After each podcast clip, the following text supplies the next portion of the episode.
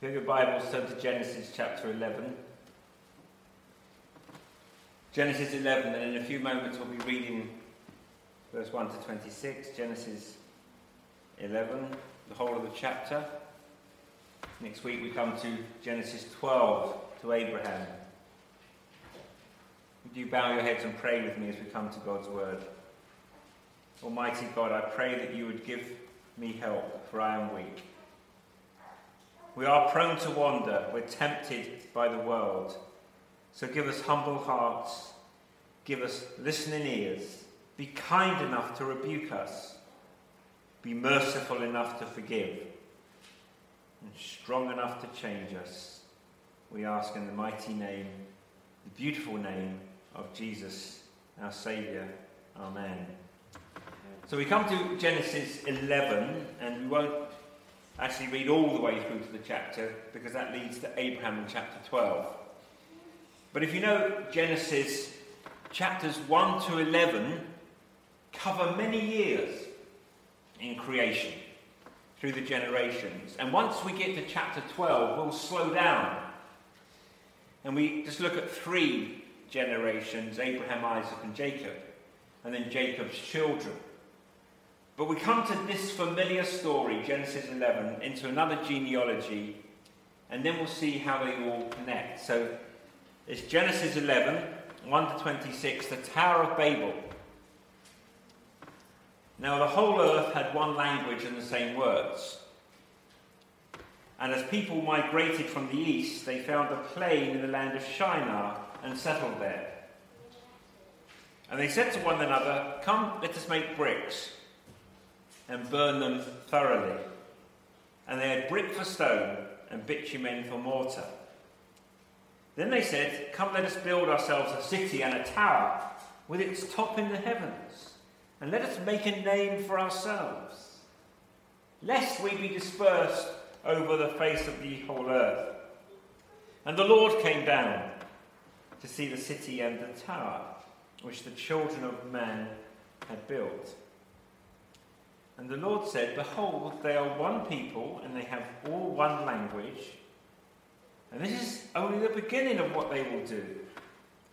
And nothing that they propose to do will now be impossible for them. Come, let us go down and there confuse their language, so that they may not understand one another's speech. So the Lord dispersed them there from over the face of all the earth, and they left off building the city. Therefore, its name was called Babel, because there the Lord confused the language of all the earth, and from there the Lord dispersed them over the face of all the earth. Shem's descendants. These are the generations of Shem. When Shem was a hundred years old, he fathered Arpachshad two years after the flood. And Shem lived after he had fathered Arpachshad 500 years and had other sons and daughters. When Arpachshad had lived 35 years, he fathered Shelah. And Arpachshad lived after he fathered Shelah 403 years and had other sons and daughters. When Shelah had lived 30 years, he fathered Eber. And Shelah lived after he fathered Eber 403 years and had other sons and daughters. When Eber had lived 34 years, he fathered Peleg. And Eber lived after he fathered Peleg 430 years and had other sons and daughters. When Peleg had lived 30 years, he fathered Reu. And Peleg lived after he had fathered Reu 209 years and had other sons and daughters. When Reu had lived 32 years, he fathered Serug.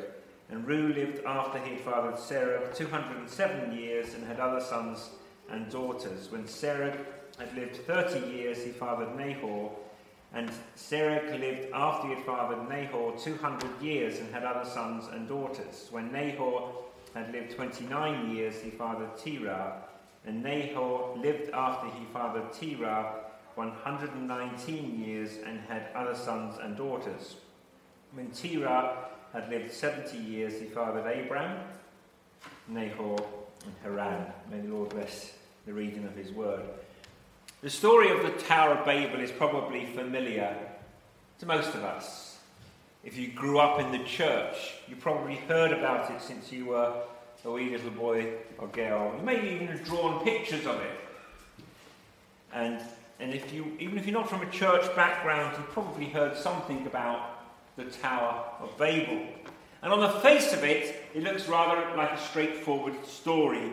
The people on earth came together to build a giant tower. The Lord does not like it, so he mixes up their languages and scatters them across the earth. Simple. Well, not so fast. As we have seen and continue to see in Genesis, almost every episode, no matter how familiar, has various layers to it. And I, I, I was a bit puzzled or a bit struggling to, un- to think about how to uh, put this together, so I wanted to think about it in four expanding circles. I hope that's clear, will become clear. And we'll look at the story itself. So that's the story itself, that's the inner circle. Then we'll go out one concentric circle, and we'll look about the story about Babel and chapter 11. How does it relate to chapter 10 and 12? And then one more circle, a third circle, um, I'm going to resist having a chart behind me. This is the third circle. How does chapter 11 fit in with Genesis 1 to 11? So, first of all, the story itself and how it fits in with the surrounding chapters. And how does it fit in with Genesis 1 to 11? And the last circle, how does the Tower of Babel fit in with the storyline of Scripture? So, sort of building out. So, the story itself, verse 1. Now, the earth had one language and the same words. Some scholars say that this is a lingua franca, that they had different dialects, but there was one common language so they could all use to communicate. That may be the case, though on the face of it, it seems they simply spoke the same language, and that is about to change. Then, verse 2 as people migrated from the east, and that reference should send, send your senses tingling because where else have we encountered the east in Genesis? Well, Genesis 3. Adam and Eve were expelled from the Garden of Eden. There was a flaming sword and a cherubim placed on the east side of Eden. Cain in chapter 4, verse 16, went away from the presence of the Lord and settled east of Eden.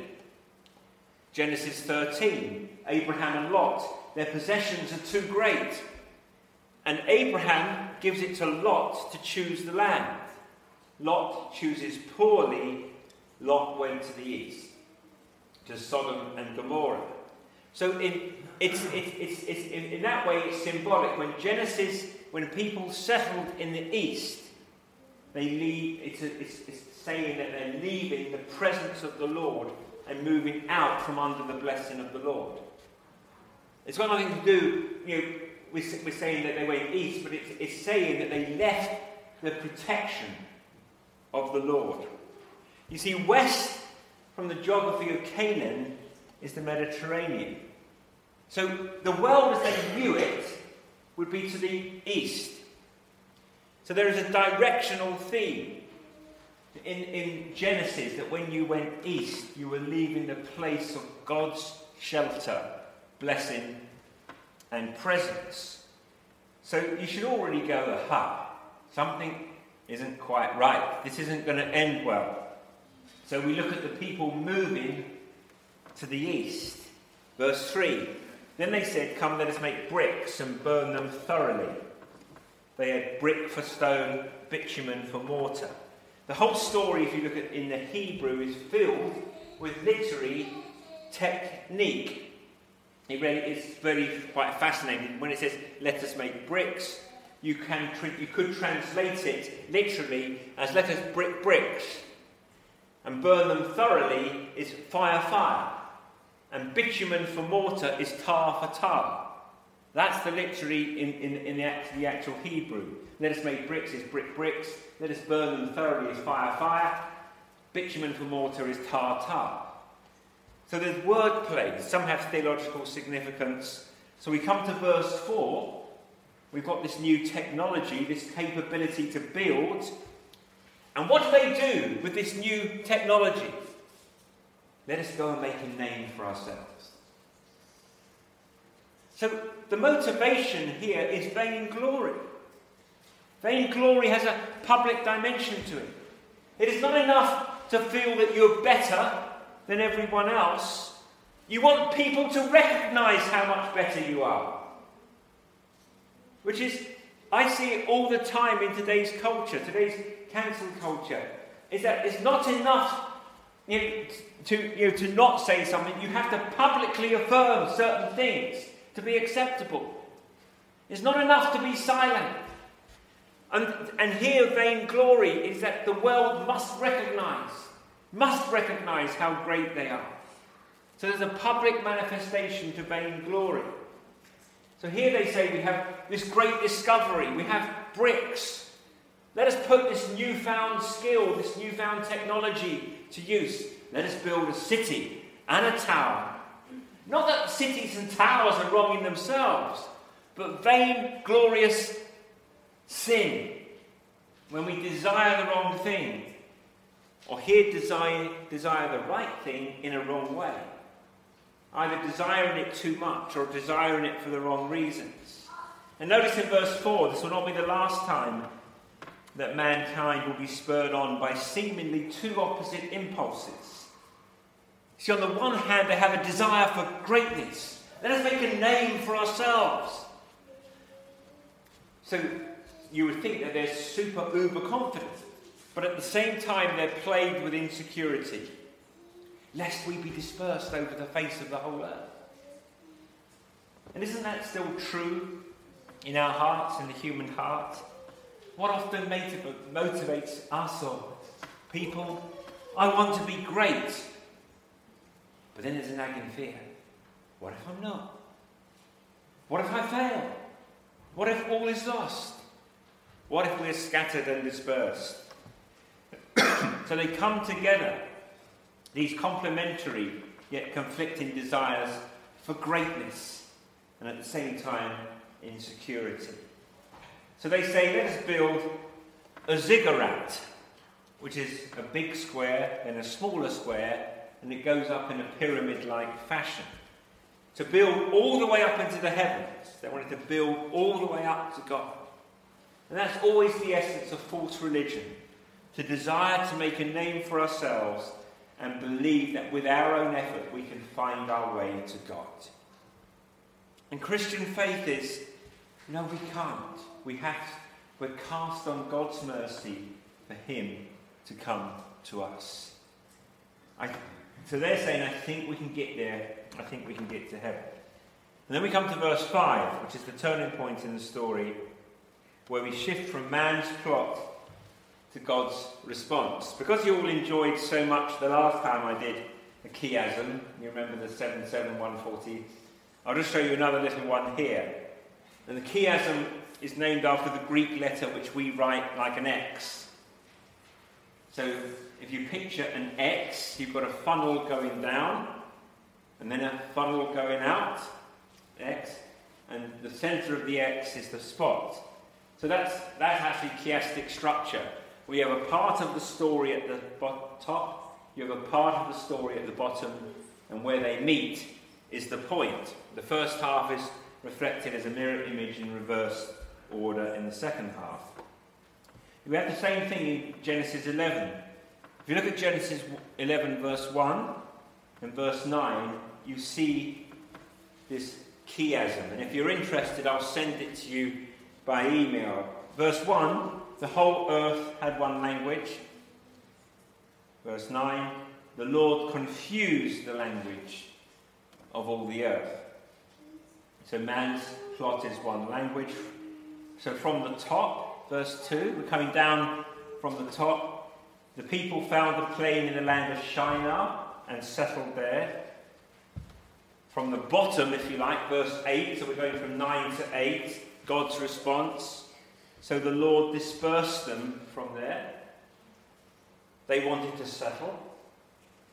God scattered.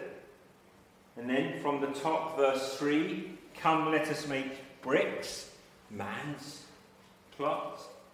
From the bottom, God's response is verse 7 Come, let us go down and confuse their language. Moving down, verse 4 Come, let us build ourselves a city and a tower with its top in the heavens. and let us make a name for ourselves. Moving up, verse 6 And the Lord said, Behold, they are one people, and they all have one language. And this is only the beginning of what they will do. Therefore, we scatter them and confuse them. So, from the top, from the bottom, the, mid, the middle, the literal, and the thematic centre of the story, the point of the story is verse 5 And the Lord came down to see the city and the tower which the children of man had built. So, if you think about an X, 1 to 9, 5 is the middle and the point. So, what are they doing? They're building a tower to reach the heavens. God had to come down to see it. And I want you to say this is, no, this is not a statement about the smallness of God, but about the weakness of man. It's meant to be humorous, ironic, it's a technique. They thought their accomplishment was great, something to brag about. God says, What are they doing down there? They've got a little tower. Let us come down. Just as if you were to look down and see busy little ants making a little tower. To see what the ants were up to, you would have to get on your knees, get a magnifying glass like Sherlock Holmes to see what they were doing. It's a tiny little thing. The Lord has to come down to see what they are doing. It's a technique. The most impressive achievements of man done from a human heart of pride, are pathetic, minuscule accomplishments in the eyes of God. I look around sometimes and I think of, I, you see people, they think they're so clever, don't they? They think that they're so clever in putting people down. They think that they're so clever in building certain things. They think that they're so clever in writing the world, and it is like a scrap of dust in the eyes of God. God will never be thwarted in his divine plan. Now, the Lord God is a good father to his children. And he does look down on our meagre efforts as his children, done in faith, with sincerity of obedience. And even though they're imperfect, he smiles on them. But you can have the grandest accomplishments. You can be the President of the United States of America. You can win the Nobel Peace Prize. You can discover a vaccine for COVID. You can build a skyscraper in the Emirates. You can have the best scores at school. You can run the fastest 100 meters. You can be the best. You can be the brightest. You can be the most beautiful. You can have the most followers on social media. You can be the most athletic. And if your accomplishments are done from a heart of pride, the Lord God is not impressed. God is not in a position to worry. He's not scared about man. He says, It is a little tower. Let us come down and see it. They come together. The whole mood is meant to be of well deserved scorn. And now the script has flipped from man's plot, from man thinking, we've done it, we've arrived, to God's response. And every single item that man sets out to do has become a complete failure. They started with one language, they ended with many languages. They did not want to be dispersed. They are dispersed. They wanted to build a great city. The building, the city is left unfinished. They want to prove that they are nigh unto God, and they end up utterly routed by the one and only true God. Make no mistake, God can easily topple the best laid plans of mice and men. They say, verse 4, let us come. Let us build ourselves a city with a tower. God says, let us come down and confuse it. They say, let us build bricks. God says, let us confound. They do not want to be scattered. And how do th- end, things end up? They are scattered. Let us make a name for ourselves. That is ironic. The Lord says, Yes, you want a name for yourself? How about Babel? That wasn't the name they wanted, it's the name they got. We know in English that the word Babel means unintelligent speech or communication. I often find myself babbling. But that isn't an English pun here. But there is a play on words in Hebrew because the Hebrew word for confused is Balal. Balal. So they shall be called Babel, which sounds like Balal, the place of confusion. God does not just topple the tower, that could have been remedied. Just as if you tried to go back to that really helpful illustration of the ant hill, if you scrape away an ant hill like that, they will get busy and they'll build it up as soon as your back's turned. God says, no, we're going to deconstruct their power. The oldest name for Babylon outside the Bible is translated Gate of God, which is what Babylon thought of itself the city of splendor, the gate of God. But it isn't the way to God, and it isn't the way to impress God either. Psalm 2 had the Tower of Babel in mind. Why do the nations rage and the peoples plot in, plot in vain? The kings of the earth set themselves, and the rulers take counsel, together against the Lord and against his anointed, saying, Let us burst their bonds apart and cast away their cords from us. He who sits in the heavens laughs, the Lord holds them in derision. The Lord isn't frightened by our plans, he isn't anxious. The Lord God can topple man's greatest towers. He sits in the heavens. He looks at our proud plans and schemes and laughs. And I actually take great comfort from that. Lest we look at the world and think, alas, all is lost. God is greater. So, the second circle, how this story in chapter 11 relates to 10 and 12. You may think, well, how do these fit together? We have, in chapter 10, you have a, lot, yeah, we have a long, long, long list of names and nations and place. We have the Tower of Babel. Well, chapter 10, as I said last time, but just wanted to reiterate it, is the ethno-geographic explanation of the people spread across the earth. And chapter 11 is the theological explanation. Their scattering was what they were supposed to do from the beginning. God said, Be fruitful, multiply, fill the earth. But they didn't. And now is their punishment. God has a way to get the people to spread out. If you see how chapter 11 ends, Shem, the chosen line, if you went down to Terah, when Terah had lived 70 years, he fathered Abraham. This is where these chapters come together in Abraham, who will be the father of many nations. That is why Genesis 10 and 11 are in the Bible together. Genesis 10 is the Lord, Yahweh, is God over the nations. Genesis 11 is that he can thwart the plans of the nations. And Genesis 12 is God has a plan to redeem the nations. So I want you to hold all three together. 10, God is Yahweh. He's God of the nations.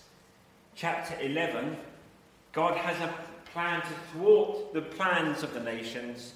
Chapter 12, God has a plan to redeem the nations.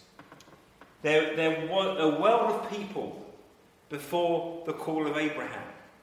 And it is that map of peoples that concerns the God of Abraham. Ultimately, out of concern for the salvation of the nations, God calls Abraham and his posterity.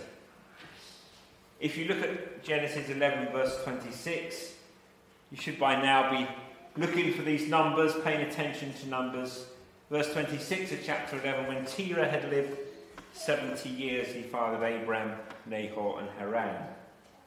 I think this is very intentional because you can search the rest of Genesis and do the maths. And Abraham actually was not the firstborn of Terah like Shem, Ham, and Japheth, was not the birth order. Abraham was born some years later, but it marks out that Terah began to have his offspring at 70. Because once again, the connection of the 70 nations, the man in the 70th year who has a child, one of whom, Abraham, would be the one to bring back the 70 nations of the earth. We must never think that the church is some mystery parenthesis in God's design. God's plan has always been for the nations. And yes, he accomplishes that plan through his people Israel. But if you notice in the first chapters of the first 11 chapters, there is nothing about Israel. We're now getting to the grandfather of Israel. This was the scriptures for the Hebrew people. You might have expected before this, they might have heard something about Israel. But even though God's plan is going to focus for thousands of years on Israel, his plan was never merely for Israel. Isaiah 49, verse 6 It is too light a thing that you should be my servant to raise up the tribes of Jacob and to bring back the preserved of Israel. I will make you as a light for the nations, that my salvation may reach to the end of the earth. From the beginning, the plan was for Christ to be a cosmic Christ, for God to create and have sovereign sway, and to save some from every nation. Chapters 10 and 11 are connected because God will say to Abraham, All the peoples will be blessed through you. He isn't leaving behind the 70 nations of chapter 10. And even though they are punished in chapter 11, God chooses Abraham as a way to bring them back. Third circle. How does the story fit in with Genesis 1 to 11? As I said earlier, these 11 chapters are a kind of unit of primeval history before we focus on the patriarchs and their family. What we see from chapter 3 on is the steady flow of man's depravity. And you can think of Babel as the literal high point into the clouds of man's rebellion. Derek Kidner said in his commentary the primeval history reaches its fruitless climax as man, conscious of new abilities, prepares to glorify and fortify himself by collective effort. The elements of the story are timelessly characteristic of the spirit of the world. The project is typically grandiose.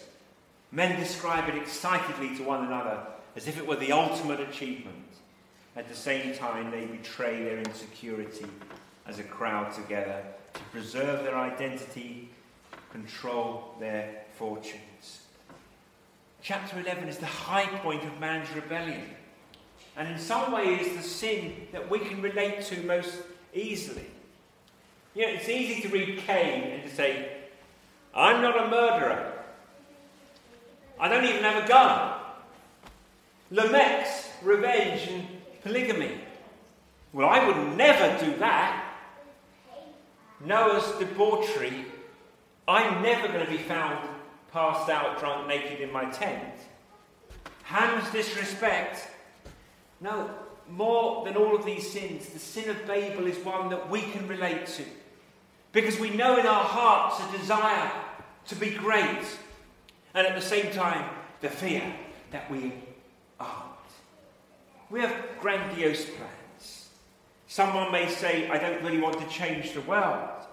But if you're honest, you want to be great in your own field, your own school, a great name among my own friends.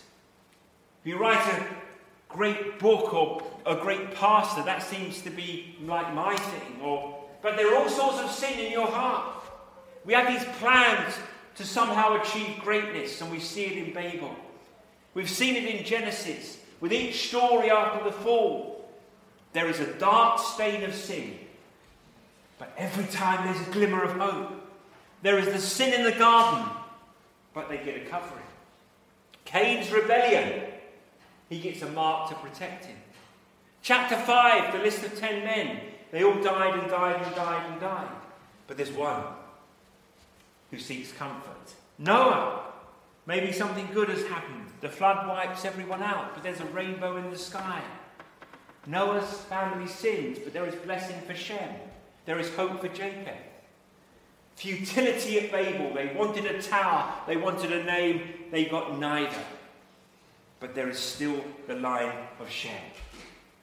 Ten generations from Adam to Noah, ten generations from Shem to who? Abraham. If you think of the hundreds of thousands of years, however long it was, these 20 generations at the beginning, and the most significant thing that has happened is we've made it from Adam to Abraham. And even though no one in the world would have known what was happening, he was a man from the Chaldeans. He was a follower of other religions. And God chooses Abraham and says, I want you to go to the promised land, and from you, the whole plan is going to unfold. No one knew it, no one could see it. And even now, let us not be so confident that we know exactly what God is doing in the world. He's doing 10,000 things, more than that, outside of our sight, outside of our own imagination. He absolutely is. And we will see, because at the moment all we can see is coronavirus horror, horror. But God has a plan, and He's doing 10,000 things that we can't see or imagine. So by the time we get to Genesis 11, we're moving toward the blessing. Genesis 5 and Genesis 11, 10 people, 10 person genealogies are so very similar. They live this many years, they have sons and daughters, but notice a big difference. Big difference. In Genesis 5, it mentions after each one he died and he died. No mention of that in Genesis 11. It isn't because they didn't die, but the accent, the point, is now not on the curse of death, but on moving towards the blessing that will come through Abraham and through Abraham's seed. And there's one other word play to notice with the line of Shem. The people at Babel want to make a great name for themselves on the earth. And do you know what the Hebrew word for name? It is Shem. We want to make a Shem for ourselves in the world. And the Lord says it does not work that way. You do not have your own glory seeking, making a Shem for yourself. I have chosen. I already have a Shem in the world, and the glory will come through him. I have a chosen one. I have a chosen people. And through this Shem, my Shem, will be the blessings for the whole of mankind. And the last circle how does the Tower of Babel fit in with the storyline of Scripture? God gives this great gift of language. We do not often think about what a gift it is to communicate with known language. Um, I, I, I, was reminded only this week because I'd forgotten, isn't it that Torpenhow is Trepenna? Who would have thought that? It makes no sense, does it? But the gift of languages, that we can understand Cumbrian. But God creates by language. He says, Let there be light. And there was light. Adam used language to name his wife and the animals. God uses language to reveal truth. People connect to each other at the deepest level with words, but we see from the beginning language abused. The snake in the garden. Here at Babel, the purpose is frustrated. Think of how much pain and difficulty came into the world at Babel. Think about your French classes, your Spanish classes, your German classes, your Hebrew classes, your Latin. Try learning English, it's the worst because nothing is regular in our language. At least German, it's kind of regular, but there's nothing regular in English. No, it was a safeguard against greater evil, and it was a punishment. Because in the Bible's view, when people of the earth all come together for one purpose, probably something bad is going to happen. So, how will God bring the people back? Added across the earth, confused and scattered in language. Well, I said at the very outset of this series on Genesis, the Bible is about four things creation, fall, redemption, new creation. We get creation in two chapters. We get the fall and the outworking of the fall in Genesis 3 to 11. And at the very end of, of the Bible, the last two chapters, it is about new creation. And the rest of the Bible, from Genesis 12 to right near the end of Revelation, is about redemption. And God is about his work of redemption. He is reversing the curse. God has a plan. God has a plan to gather a great people for himself. And how will he do it? Zephaniah 3, verse 9. For at that time I will change the speech of the peoples to a pure speech, that all of them may call upon the name of the Lord and serve him with one accord. From before, beyond the rivers of Cush, my worshippers, the daughter of my dispersed ones, shall bring my offering. On that day you will not be put to shame because of the deeds by which you rebelled against me. For then I will remove from your midst your proudly exultant ones, and you shall no longer be haughty in my holy mountain. That was the Lord's promise. He was saying to the prophet Zephaniah, A day is coming when I will give you one speech, and you will speak with one voice, and those that have been scattered at Babel will be brought near to my holy mountain. I don't know whether you ever thought about what is profound happening with the Magi, the three wise men, the pagan astrologers. They came from the east, an echo of Genesis. And finally, we have the peoples outside of the blessing, far from the presence of the Lord. They are very much east of Eden, but here they come.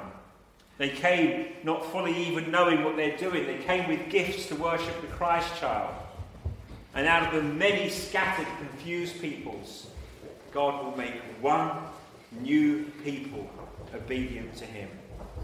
So we see in this unraveling of Babel the reversal of the curse. Most plainly at Pentecost, where the people weren't exactly given one language, but they heard the miraculous hearing of the great news of God in their own tongue. God is undoing the destructive work of Babel. He's bringing them together in the church. He's bringing his redeemed together in the church. And though we are divided by nationality and people and language and geography, we together speak the language of worship to Christ. So finally, at the end of the age, the only unity that really matters is the diversity that finds unity, which leads to doxology is re established around the throne where nations and tribes and peoples and tongues can sing together. After this I looked, and behold, a great multitude that no one could number, from every nation, from all tribes and peoples and languages, standing before the throne and before the Lamb, clothed in white robes, with palm branches in their hands and crying out with a loud voice, Salvation belongs to our God who sits on the throne and to the Lamb. They still have their language, they still have their ethnic identity. It is not as in heaven you do not see colour. They're wearing the same thing because they're washed in the same blood and they're holding palm branches and crying out with a loud voice. Salvation belongs to our God who sits on the throne and to the Lamb. May the Lord bless the word. God is doing a wonderful thing in the church. I trust it encourages your heart today to be part of the redeemed, singing worship to our Almighty God. Amen.